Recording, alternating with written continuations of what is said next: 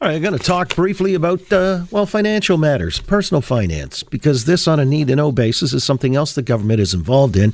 It's not all about downsizing city council. There are other files that they're actively engaged in. We've got a premier right now, by the way. He's down in Washington, hoping to do something of uh, consequence with this whole NAFTA negotiation that seems to have stalled if he can uh, lend his suitable weight uh, and I mean that in the nicest of ways, to uh, the discussions there. Donald Trump, of course, uh, he's got his hands full. He was down in North Carolina handing out food baskets and things like that earlier today.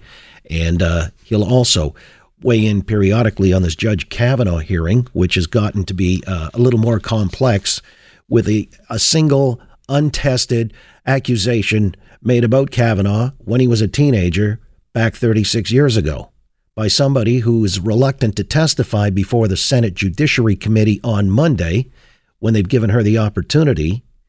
And yet it stands to taint this guy irrevocably, legacy wise, career wise, and his shot at being a Supreme Court justice wise.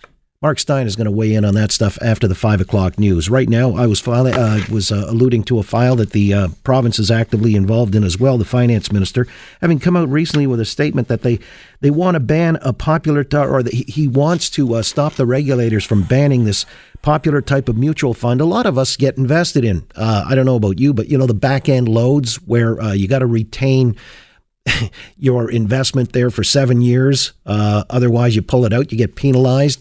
Regulator wants to stop that. The Ontario Security and Exchange Commission and uh, the province uh, wants to continue to allow for it.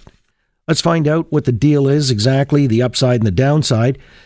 Rubina Ahmed Haq has joined us, personal finance expert here in Toronto and a founder of AlwaysSaveMoney.com. Rubina, good to have you back on the Oakley Show. Hi there. Well, thank, hi there. Thanks for having me. So, uh, what is this fuss all about, or did I describe it pretty much in a nutshell? No, you described it really well. I mean, the, the, the Canadian Securities Administrator, which oversees um, um, all different securities across the country, uh, including the Ontario, uh, uh, uh including here in Ontario, um, want to uh, put a stop to back end fees. So these are what we call deferred commission funds. So you go in and you buy a mutual fund and you have to hold it for a number of years.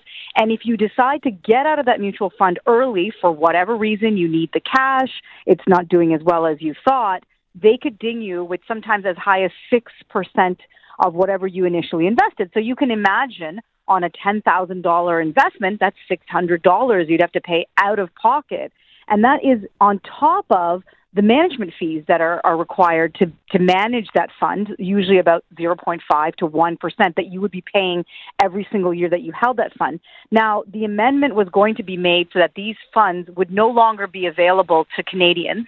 They are not available to anybody in the United States. They don't exist in the U.S.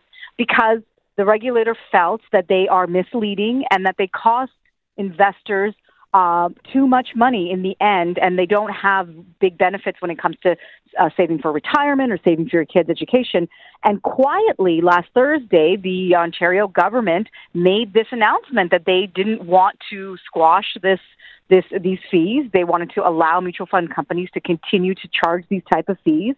Um, um, Vic, Vic um, Vic Fedeli said, you know, we're open for business. And um, in all the stuff that was going on with City Council, this is a huge personal finance story because it affects one fifth of all types of mutual funds um, that are available um, in Ontario.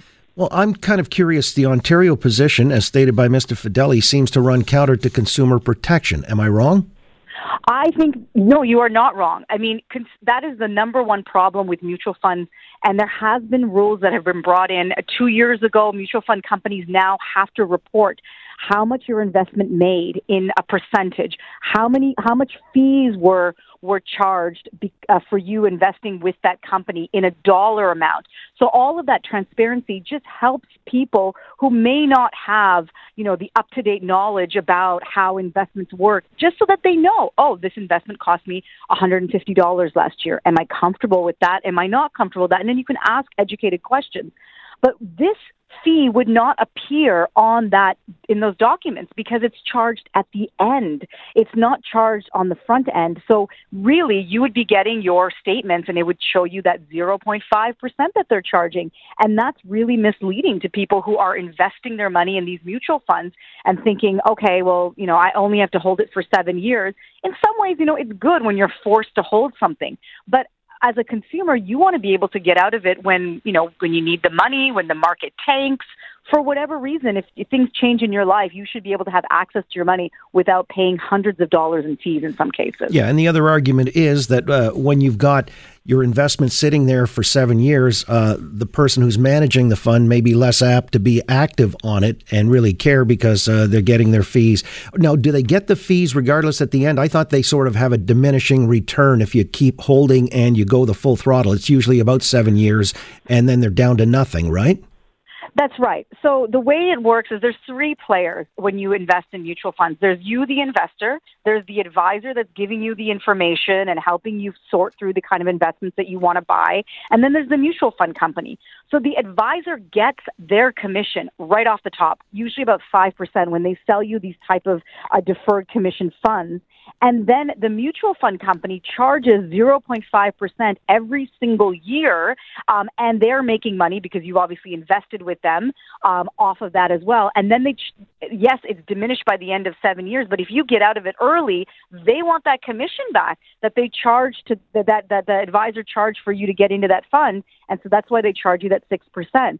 This is why, John, I'm a huge advocate of not relying on advisors to do your investments. There's so many great resources out there that allow people to invest on their own and use advisors as more of a sounding board to say, do you think this is a good idea? What do you think that I should be doing? Rather than just walking into a bank and speaking to somebody without knowing anything about their history and saying, I want to save for retirement, help me because that is really not going to serve you well. I mean, it's your money, it's your hard-earned cash, and this is another example of how you know we think the government's going to going to protect us when it comes to the practices of mutual fund companies and charging high fees. They're not. They clearly are not protecting consumers uh, by by not allowing this amendment to go through.